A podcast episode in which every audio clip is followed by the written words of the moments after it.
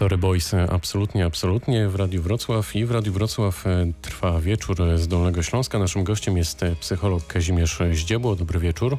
Y, Dobry wieczór panu, dobry wieczór państwu. Media bombardują nas e, od kilku dni informacjami o koronawirusie. Jak zachować spokój w obliczu epidemii? No, myślę, że właśnie to, co pan powiedział, należy zachować e, spokój. E, oczywiście e, zdrowy rozsądek nam tutaj bardzo e, pomaga i przychodzi, czy, czy, czy też przychodzi z pomocą. Natomiast no, spokój to jest coś, co też przysłuchiwałem się rozmowie ekonomisty, który przed przerwą rozmawiał z panem. No, powiedział dokładnie to samo, że jeśli chodzi o inwestowanie kwestie gospodarcze najbardziej pomoże nam spokój i w przypadku naszych różnych zachowań, e, takich zachowań panicznych, które mieliśmy wczoraj, z którymi mieliśmy wczoraj do czynienia, Mówimy o zakupach. E, Mówimy o zakupach, tak, które już dzisiaj, no wczoraj e, moja żona poszła do sklepu i z przerażeniem wróciła właściwie bez niczego, e, bo się okazało, że nie ma nic. E, Osoba u mnie w pracy przyszła szczęśliwa, że kupiła papier toaletowy. No trochę mi to przypomniało lata 80., e, w których już y, można powiedzieć aktywnie uczestniczyłem. Więc rodzaj takiej paniki, która e, która tutaj nie jest pomocna. A skąd ona się bierze? Dlaczego my się tak boimy? Dlaczego No. od razu właśnie próbujemy wykupić e, połowę sklepu dosłownie? No, panika bierze się z pewnego rodzaju takiego mm, przeszacowania pewnego niepokoju, pewnego lęku.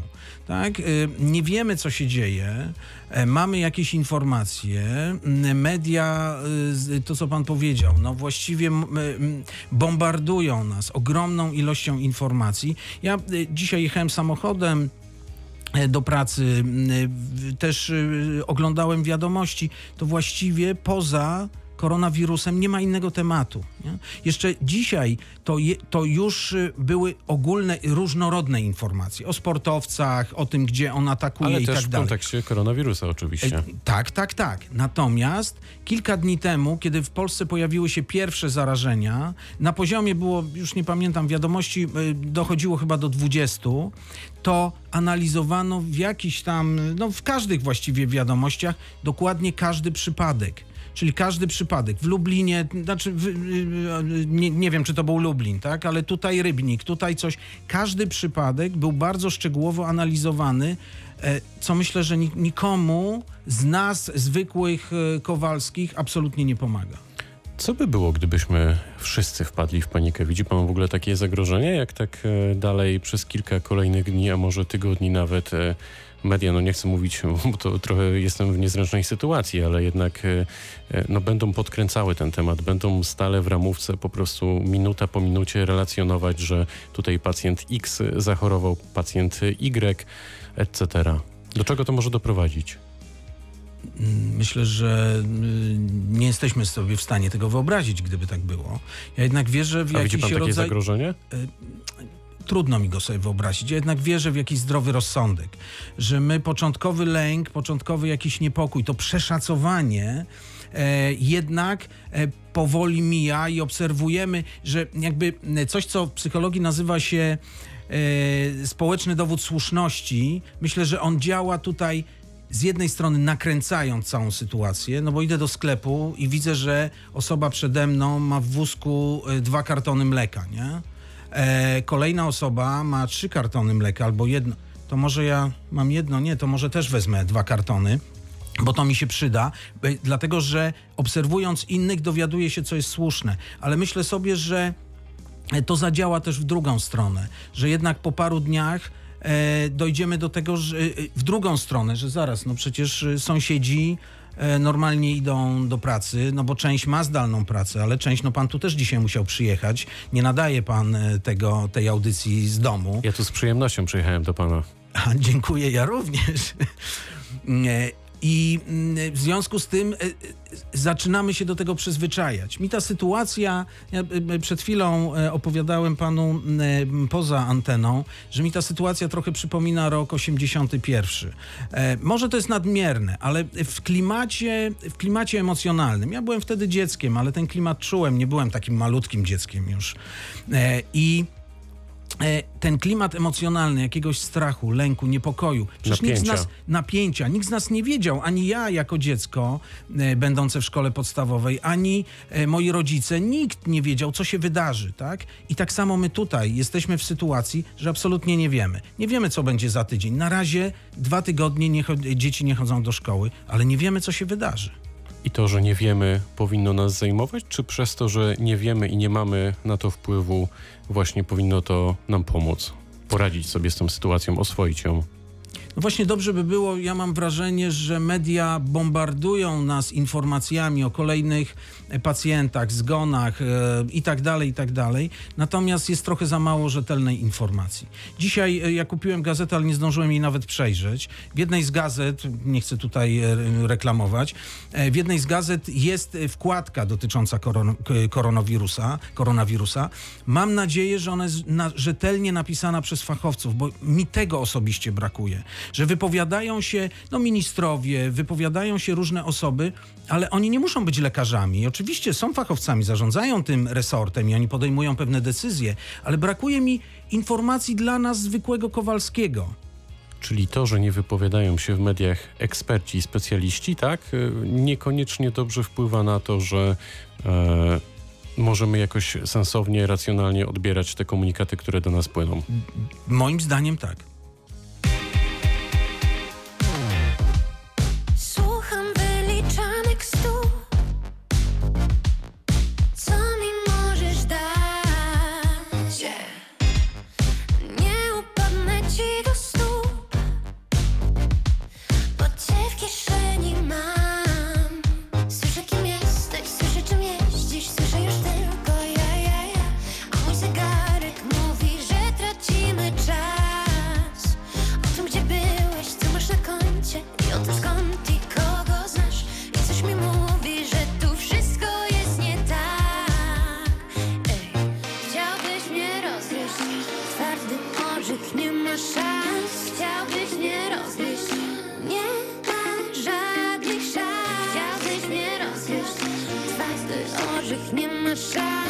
Chciałbyś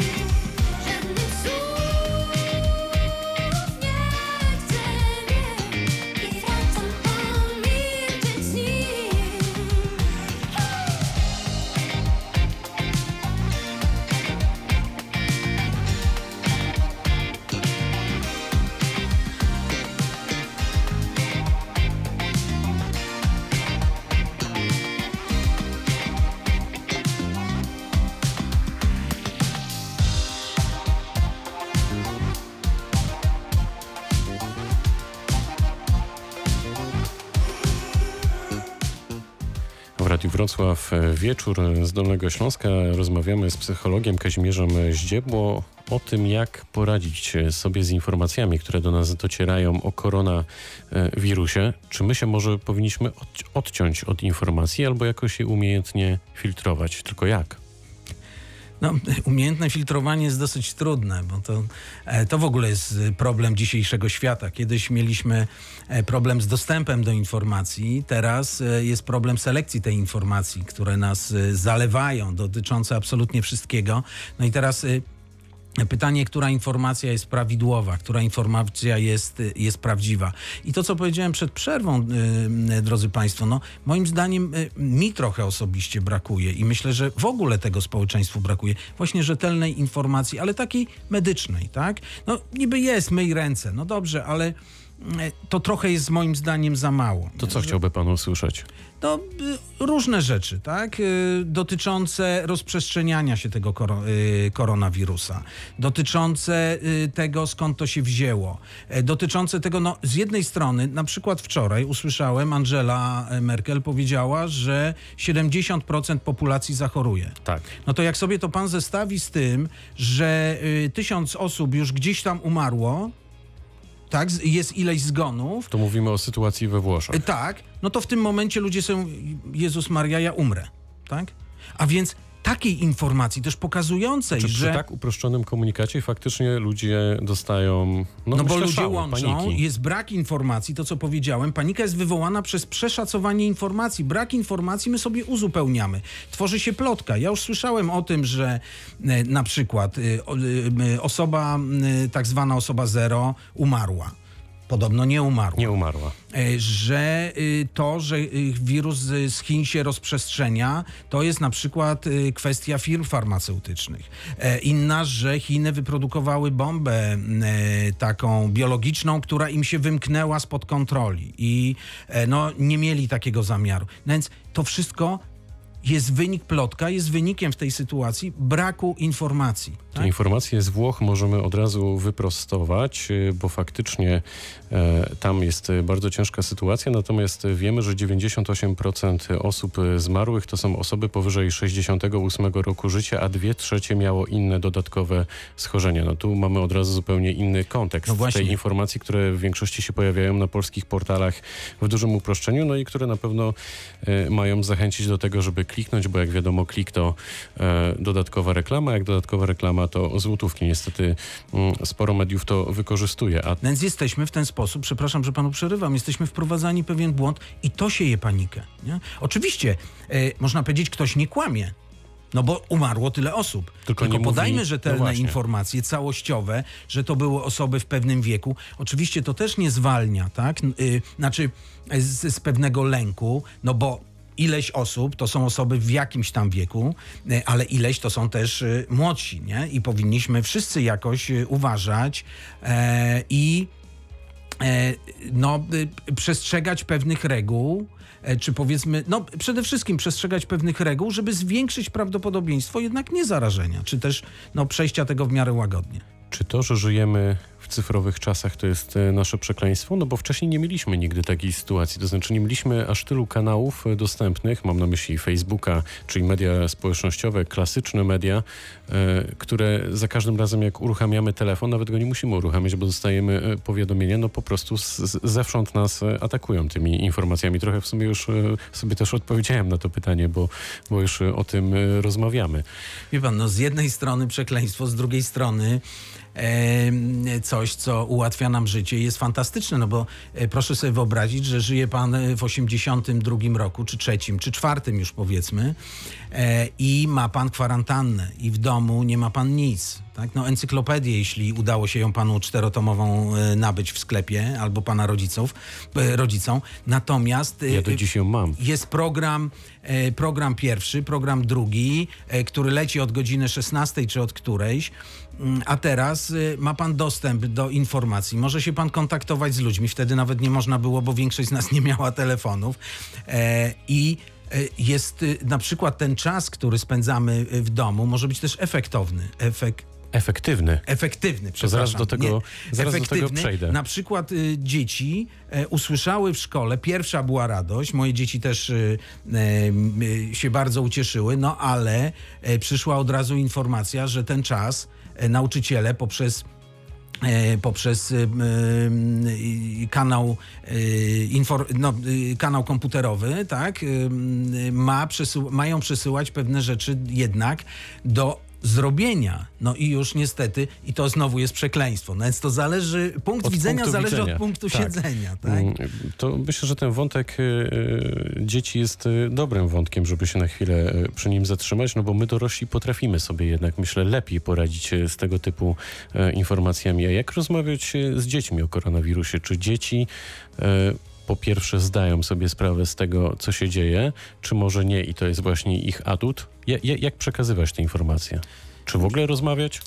Nie no, pewno z malutkimi nie, no bo trudno malutkiemu dziecku wytłumaczyć, że ma nie brać e, zabawek do ust. No, my No musimy... trzylatkowi raczej trudno. E, tak, e, a więc to my musimy zadbać, żeby te zabawki były odpowiednio czyste i żeby w domu było sterylnie, tak, w, ty, w tym momencie. Powiedzmy o młodzieży szkolnej. O, czy taka E, młodzież no to szkolna, myśli pan, edukować, jest ale no, zestresowana? Właśnie może, e, no, to pewno zależy od człowieka. Jak słyszę od mojej córki e, 13-letniej, ma w klasie osoby, które e, na polityce znają się lepiej niż ja, bo śledzą absolutnie każdą informację i to, że szkoły są zamknięte, jeden z jej kolegów e, wiedział w momencie, kiedy została ta informacja przekazana w mediach, e, bo po prostu jest osobą, która się tym interesuje. E, Większość e, jej, jej rówieśników, 13-14-latków, nie jest tak bardzo zainteresowana. No trzeba edukować, trzeba edukować, trzeba informować, żeby po prostu dbali, e, że należy dbać o tą higienę, należy myć te ręce i tak dalej, i tak dalej. Nie?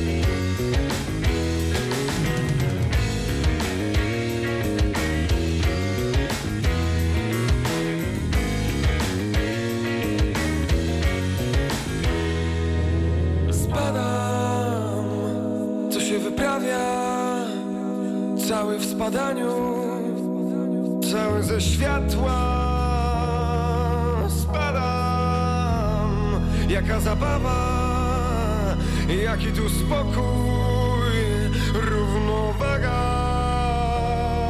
Spadam, nie czuję ciała I tylko błagam